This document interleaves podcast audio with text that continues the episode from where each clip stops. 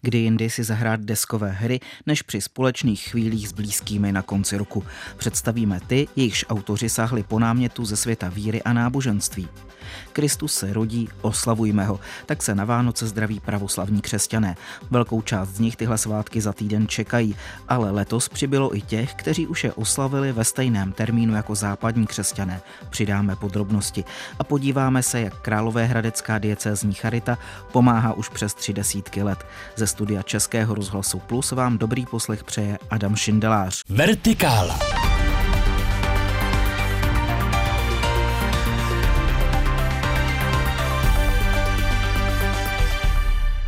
Pravoslavní křesťané se na Vánoce teprve chystají. Oslaví je až v neděli 7. ledna. Ale zdaleka ne všichni. Letos poprvé je má za sebou i část ukrajinských věřících. Konkrétně ti, kteří se hlásí k pravoslavné církvi Ukrajiny, které v roce 2019 udělil autokefalitu, tedy samostatnost, konstantinopolský patriarchát. Jak pravoslavní svátky Kristova narození oslavují, prozradí náš spolupracovník Dan Mrázek. Vítám tě. Hezký den. Jak to tedy s oslavou Vánoc na Ukrajině je? Tak Někteří už oslavili a někteří slavit teprve budou. Pro přechod na takzvaný novojuliánský kalendář který je až na pár drobností shodný s naším běžně užívaným kalendářem gregoriánským, se pravoslavná církev Ukrajiny rozhodla v polovině letošního roku a do praxe ho uvedla 1. září, kdy začal nový církevní rok. Důvod je jasný. Pravoslavná církev Ukrajiny se chtěla ještě více odlišit od ruské pravoslavné církve. Připojila se tak k řadě církví, které novojuliánský kalendář už dávno používají. A to jsou které? Zejména je to Konstantinopolský patriarchát, který je jakýmsi průkopníkem nového kalendářního stylu. Opak jsou to například pravoslavné církve v Řecku, na Kypru, v Bulharsku, Rumunsku, Albánii a také v celé Africe. Takže ačkoliv v obecném povědomí máme pravoslaví spojené se starým kalendářem, tak těch novokalendářních je docela dost. Ostatně i u nás v Česku je hodně farností, které slaví tak říkajíc ponovu. Vraťme se ale k Ukrajině. Ne všichni ukrajinští pravoslavní na nový kalendář přešli. Přesně tak. A to navzdory tomu, že kalendářní změně se přizpůsobil i stát. A vánoční státní svátek tak Ukrajinci mají stejně jako zbytek Evropy, tedy 25. prosince. Na oslavě Kristova narození teprve čeká ukrajinská pravoslavná církev. Ta dříve náležela moskevskému patriarchátu. Eh, po ruské invazi sice oficiálně vyhlásila nezávislost na ruské církvi, ale skutečný vztah k ní je dost nejasný a tato církev zůstává u starého, tedy juliánského kalendáře, který je od gregoriánského o 13 dní posunutý. A poněkud paradoxní je, že starý kalendář si nechal i takzvaný kijevský patriarchát. Jde o dnes už marginální církevní skupinu kolem patriarchy Filareta. Striktně odmítá Moskvu ale výhrady má i k pravoslavné církvi Ukrajiny. Prý se až příliš váže na Konstantinopol. No a patriarcha Filaret prohlásil, že starý kalendář k ukrajinskému národu neoddělitelně patří a je výrazem jeho svébytnosti. A jak oslava Vánoc u pravoslavných probíhá? Jsou nějaké specifické zvyky? Tak to záleží národ od národu. Když zůstaneme u Ukrajinců, tak ti by na štědrovečerní tabuli měli mít 12 postních jídel. Na štědrý večer je totiž pořád ještě půst, který na rozdíl od katolického čtyřtýdenního trval 40 dní, tedy o dva týdny déle. Pravoslavní Češi si ale určitě užijí klasického kapra s bramborovým salátem. E, co se týká Noční bohoslužby tak ta nebývá u pravoslavných častým zvykem, ale některé farnosti přesto konají. Další věc, která může překvapit, tak v pravoslavných chrámech zpravidla nenajdeme jesličky, jak je známe z katolických chrámů. Pravoslavní totiž neuznávají sochy, používají pouze ikony, které k realistickému zobrazení mají dost daleko. A jesličky vlastně jsou takovou obdobou soch. Ale zase, úplně striktní to není, takže jsou kostely, ve kterých jesličky najdeme, z čehož mají radost především děti. A co duchovní rozměr Vánoc? Je tam něco, čím by se pravoslavné pojetí lišilo od západně křesťanského? No, vlastně tak trochu ano. V západním pojetí jsou Vánoce připomínkou Kristova narození, vzpomínkou na něj. Pravoslaví ale Kristovo narození vnímá nadčasově, takže jde o reálnou, aktuální událost. Všichni lidé se tak připojují k zástupu, který se přišel narozenému Ježíši poklonit. Kristus se rodí tady a teď a od toho se odvíjí i speciální vánoční pozdrav, kterým se pravoslavní v období Vánoc zdraví. Kristus se rodí a odpovídá se, oslavujme ho. No a pak je tu ještě jedna praktická záležitost. V západním pojetí je dvoutýdenní odstup mezi narozením Krista a pokloněním tří králů. V pravoslavném kalendáři ale žádný rozestup není. A tři králové, nebo přesněji řečeno mágové, se oslavují současně s Kristovým narozením, tedy 25. prosince, což v gregoriánském kalendáři odpovídá 7. lednu. A jaké jsou vyhlídky na to, že by se pravoslavní křesťané kalendářně sjednotili a všichni své svátky slavili v jednom termínu? No tak to je otázka. Když před stolety nový kalendář přijímal konstantinopolský patriarchát, tak si myslel, že ho přijmou všichni pravoslavní, jenomže to se nestalo. Dokonce v těch církvích, které se pro změnu rozhodly, vznikla jakási hnutí odporu, která se dodnes drží starého kalendáře. Velmi výrazní jsou třeba v Řecku nebo v Rumunsku. Pravoslavní jsou totiž obecně opatrní v přijímání moderních změn a řada pravoslavných starý kalendář považuje za liturgicky vhodnější. Na druhou stranu vůbec neodpovídá astronomické realitě a tak se v pravoslavném světě vede diskuze, ale na jednotné řešení to zatím nevypadá. Proto se pro kalendářní změny rozhodují zatím jenom jednotlivé místní církve. S Vánoci v pravoslavné církvi nás teď seznámil Daniel Mrázek. Díky a naslyšenou. Naslyšenou. Každý člověk je pro nás důležitý. I to je moto diecézní Charity Hradec Králové. Přes 30 let pomáhá rodinám, seniorům, lidem se zdravotním postižením a věnuje se i hospicové péči. Pomoc ale směřuje také k cizincům nebo uprchlíkům. Slovo charita neboli milosrdná láska je tady naplňováno bez zbytku dnes a denně. S ředitelkou Králové hradecké diecézní Charity Anetou Maclovou natáčel kolega Karel Sladký. Kdo je zřizovatelem diecézní charity? Zřizovatelem diecézní charity je biskupství Královéhradecké. Charitu naší a několik oblastních a farních charit založil před 30 lety arcibiskup, tehdy ještě biskup Královéhradecký Karel Očenášek. Takže v minulém roce jsme si připomínali a slavili 30. výročí, jak diecézní charity, tak několika charit a jinak jsme si připomínali také 100 let charitního díla na území České republiky. Paní Aneto, a vy osobně už tam jste také nějaký ten rok? Ano, já jsem vstoupila do charitní rodiny v roce 98. Působila jsem téměř 14 let jako ředitelka oblastní charity Hradec Králové, pak jsem si na sedm let odkráčela do politiky, tady Hradci Králové a poté jsem se znovu vrátila do charity, akorát na jinou pozici. Jak velké je to území, na kterém diecezní charita Hradec Králové v současné době působí? Diecezní charita působí na území celé diecéze, což je téměř celý Královéhradecký a Pardubický kraj a pak je tam část Vysočiny, Středočeského kraje a Libereckého kraje.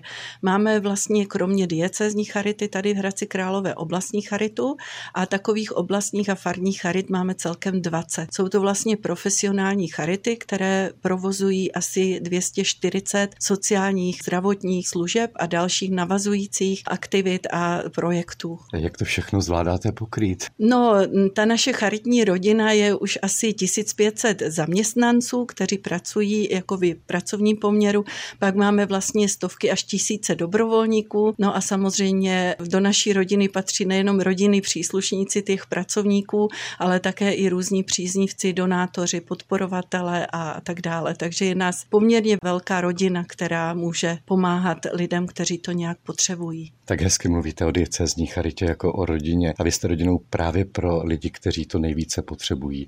Pro koho asi nejvíc v současné době? Ta síť služeb je tak rozsáhla, že vlastně jsme schopni pomáhat lidem téměř až prenatálního období, ale víceméně raná péče začíná pomáhat dětem a rodinám s dětmi se zdravotním postižením od 0 do 7 let a samozřejmě provázíme lidi v různých životních situacích, takže jsme i u konce lidského života v rámci hospicové a paliativní péče, jak domácí, tak i v Červeném kostelci hospic svaté Anešky.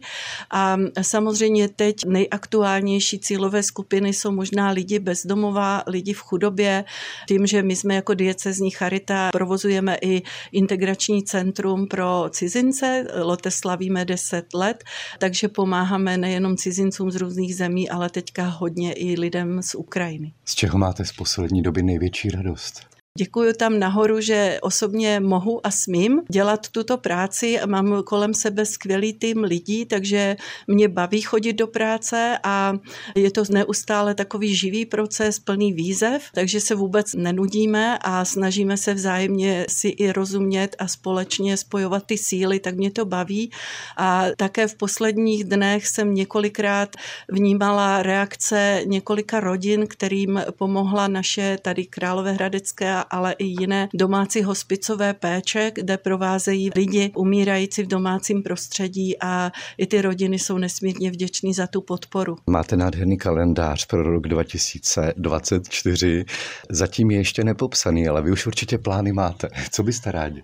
No, on není popsaný, nejsou popsány ty kolonky, to máte pravdu, ale když se podíváte na ty fotografie, tak je to jenom maličký výsek vlastně toho dění v charitě, takže se tam můžete setkat s různými příběhy, cílovými skupinami.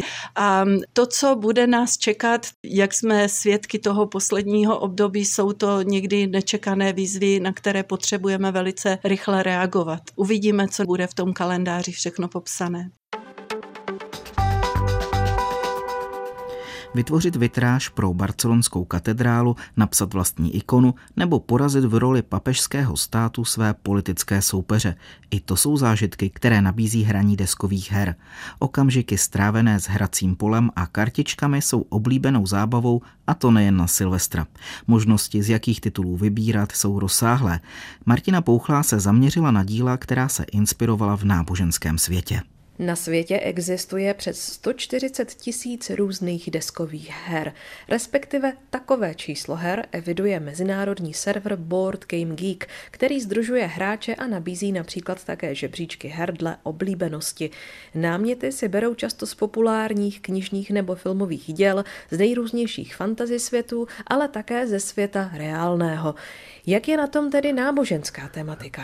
Víra a náboženství jako téma her určitě není něco, co by se objevovalo hodně často. Nejedná se o nějaké extrémně oblíbené téma her, na druhou stranu ty hry se najít dají a není jich úplně málo. Uvádí Pavel Prachař, který je nadšeným hráčem a také zaměstnancem vydavatelství moderních deskových her a přidává své typy na konkrétní kousky. Třeba hry, které se zabývají stavbou nějakých kostelů nebo chrámů, Tady můžeme jmenovat hru Notre Dame nebo třeba hru Pilíře země, ve které se opravdu přímo buduje katedrála. Na rozdíl od Notre Dame jsou Pilíře země dostupné i v českém vydání.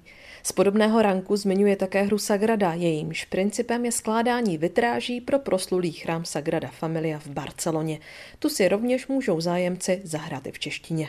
Jsou hry, které se týkají i třeba života v klášterech. Konkrétně třeba bych jmenoval hru, která se jmenuje Ora et Labora a zabývá se přímo životem mnichů v klášteře.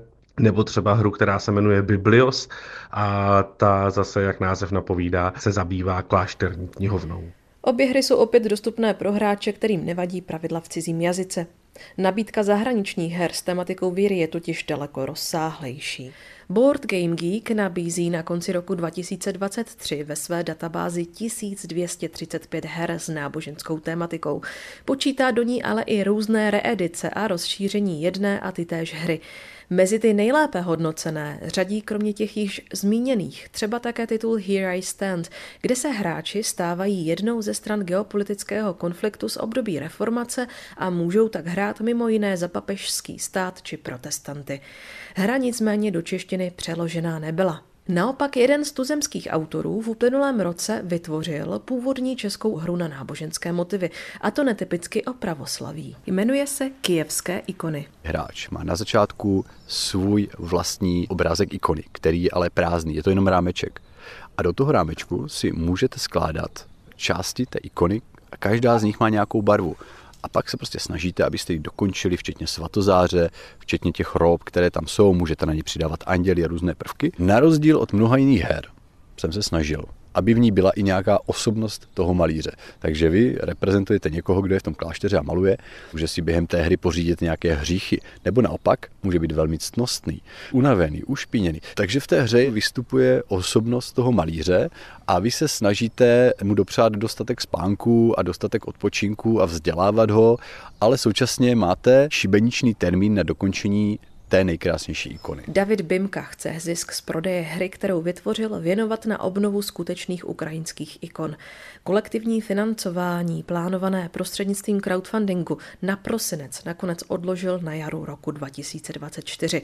Zájemci si tedy budou muset počkat a nebo si třeba vybrat z her s jinou než církevní tématikou, a to například v kavárně s deskovými hrami, která se koná každý pátek od 18 hodin v klubu Exit, který spadá pod jednotu bratrskou v Ústí nad Orlicí a kam jsou zváni všichni rodiči s dětmi, aby společně strávili příjemný čas. Protože spousta nadšených hráčů deskových her je i mezi křesťany. Posloucháte Vertikálu. Aktuality, reportáže a rozhovory z duchovního světa doplněné debatou o věcech mezi nebem a zemí. Poslechnout si je můžete také na webu plus.rozhlas.cz, v aplikaci Můj rozhlas a v dalších podcastových aplikacích. V prosinci navštívil katedrálu Notre Dame v Paříži francouzský prezident Emmanuel Macron.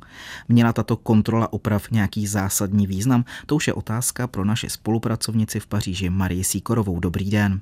Dobrý den, kromě toho, že prezident Emmanuel Macron pravidelně navštěvuje staveniště a opravné práce už od požáru v dubnu 2019, tak tato návštěva měla být takovým zásadním momentem, protože se jednalo o návštěvu na den přesně před otevřením. Veřejnosti by se totiž katedrála Notre Dame v Paříži měla znovu otevřít 8. prosince 2024 a tím vlastně chce prezident i splnit svůj slib, který téměř před před pěti lety dal, tedy zpřístupnit svatostánek pět let od požáru. Bude to tedy o trochu později, ale stále v roce 2024. Opravy jdou navíc do své závěrečné fáze. Už třeba v červnu jsem měla možnost navštívit v Normandii jednu ze společností, která se podílí na opravě krovu a rekonstrukce do původní podoby. Postavené tyto krovy budou zcela podle způsobu známého ze středověku a na tom je totiž patrné i to, že tento způsob byl velmi efektivní, když krovy vydržely 8 století, až do tedy toho osudného dubna 2019. Při návštěvě teď v prosinci Emmanuel Macron dodal, že na slavnostní otevření pozval i papeže Františka a doufá v to, že přijede Elizejský palác, ale zatím ještě čeká na potvrzení z Vatikánu. Kdo je v tuto chvíli ve Francii odpovědný za rekonstrukci katedrály po tragické smrti generála Georges Lena v srpnu? Generál Jean-Louis Georgelon zahynul 18. srpna 2023 v Pyrenejích a byl to právě on, kdo přes čtyři roky vedl rekonstrukci stavby. Byl to člověk velmi výřečný a i s námi novinářkami a novináři hojně mluvil, představoval nám veškeré práce, účastnil se cest a byl skutečně velkou osobností. A právě i na něj při této poslední návštěvě prezidenta Macrona u katedrály tak se zavzpomínalo. Prezident Macron nechal na jeden z opěrných krovů nového sanktusníku vyrít jeho jméno, aby tak generál Jean-Louis Georgelin zůstal s katedrálou, které skutečně zasvětil svá poslední léta. V jeho funkci ho teď nahradí Filip Jost, který byl také samozřejmě návštěvě přítomný. On sám obsadil funkci v září tohoto roku a ve svém posledním vyjádření k opravám zmínil i to, že olympijské a paralympijské hry v Paříži Paříži nebudou mít vliv na poslední práce před otevřením. A zmínil i situaci finanční, která je podle něj velmi solidní. Vše jde, jak se vyjádřil, podle plánu a nic by nemělo znovu otevření toho 8. prosince 2024 bránit. Možná bych ještě dodala, že na těch opravách se podílelo na tisíc řemeslníků a různých specializovaných profesí. Zatím si tyto práce vyžádaly na 800 milionů eur, které byly nejčastěji darem od 340 tisíců dárců a to z celého světa. V souvislosti s požárem se nejvíc mluvilo o zříceném sanktustníku, tedy středové věži. Jak pokračuje jeho oprava nebo spíš stavba? Je to tak tento symbol katedrály, který nechal v 19. století postavit architekt Viollet Duc, tak se, jak všichni víme, kompletně zřítil. Čirou náhodou nebyly zničené ohromné sochy, které byly v ten den požáru zrovna na opravě a čištění. Středová věž Sanktustník, tedy La Flèche, se právě v těchto dnech staví, už je prakticky dostavěná. Postupně se dávají nové krovy a celá věž je obklopená lešením. Co je ale zásadní, že jen dva dny před návštěvou prezidenta Macrona došlo k připevnění nového kříže s ozdobnou zlatou korunou úplně na špičku tohoto sanktustníku. Kříž byl velmi, řekněme, delikátně připevněn za pomoci jeřábů na milimetry přesně a na vrchol přímo ke kříži se vypravil i prezident Emmanuel Macron. V průběhu prosince pak ještě na samotnou špičku připevnili nového kovového kohouta, který je ve výšce 96 metrů. Jednalo se tedy skutečně o jemnou práci a pro mnohé i historickou chvíli. Setkala se oprava katedrály s nějakou kritikou? Ano, jedny z posledních prací jsou doprovázené i kritikou prezidenta Macrona a sice kvůli tomu, že vyhlásil soutěž na nové vitráže a chce tak právě nahradit některé historické těmi novými od současných umělkyň a umělců. Podle prezidenta je to jistý doklad propojení historie a současnosti a chce tak v podstatě zanechat určitou uměleckou stopu ve svatostánku. To se ale nelíbí 58 tisícům signatářů a signatářek petice proti tomuto rozhodnutí vyměnit historické vitráže za ty novodobé. Podle iniciátora této petice Didiera Rikiera se jedná doslova o absurdní akt měnit šest ze sedmi vitráží z jižní části katedrály. Historik umění Guillaume Giraudon zase prohlásil, že je to vandalismus. Tyto vitráže jsou součástí katedrály, která je historickou památkou a tedy prakticky nedotknutelná.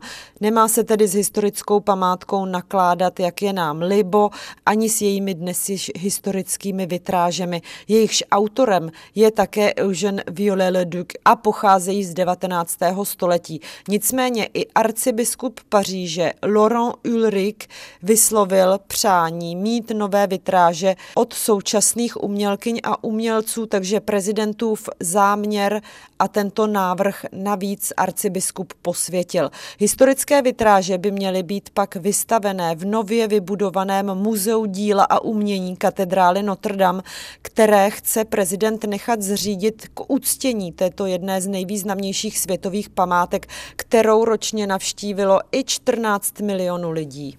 Zmínila si ale i ekologickou kritiku. O co jde? Proti stavbě sanktusníku se postavila i organizace Greenpeace a to kvůli tomu, že tato středová věž má být pokrytá olovem. Organizace to považuje dokonce za skandální, protože v takovém případě narůstá riziko nejen pro obyvatele Paříže z nejbližšího okolí, ale hlavně pro okolní přírodu, zejména pak řeku Sénu, která je hned vedle. Ta se například při deštích může znečistit. Aktivistky a aktivisté z Greenpeace proto proto na konci listopadu manifestovali proti stavbě sanktustníku a jisté přehlíživosti k těmto otázkám, zvlášť v době, kdy se politické vedení země tváří uvědoměle a tedy i ekologicky. I proto si prezident Macron vysloužil tuto další kritiku. Vliv olova z katedrály Notre Dame na životní prostředí tak bude ještě proskoumáván a analyzován. Tolik z Paříže naše spolupracovnice Marie Síkorová. Díky a hezký den. Děkuji a pěkný nový rok. Naschledanou. A z první části Vertikály je to pro dnešek všechno. Za chvilku si ještě v té druhé můžete poslechnout sestřih toho nejlepšího, co jste za uplynulý rok ve Vertikále slyšeli. Hezký den s Českým rozhlasem vám přeje Adam Šindelář.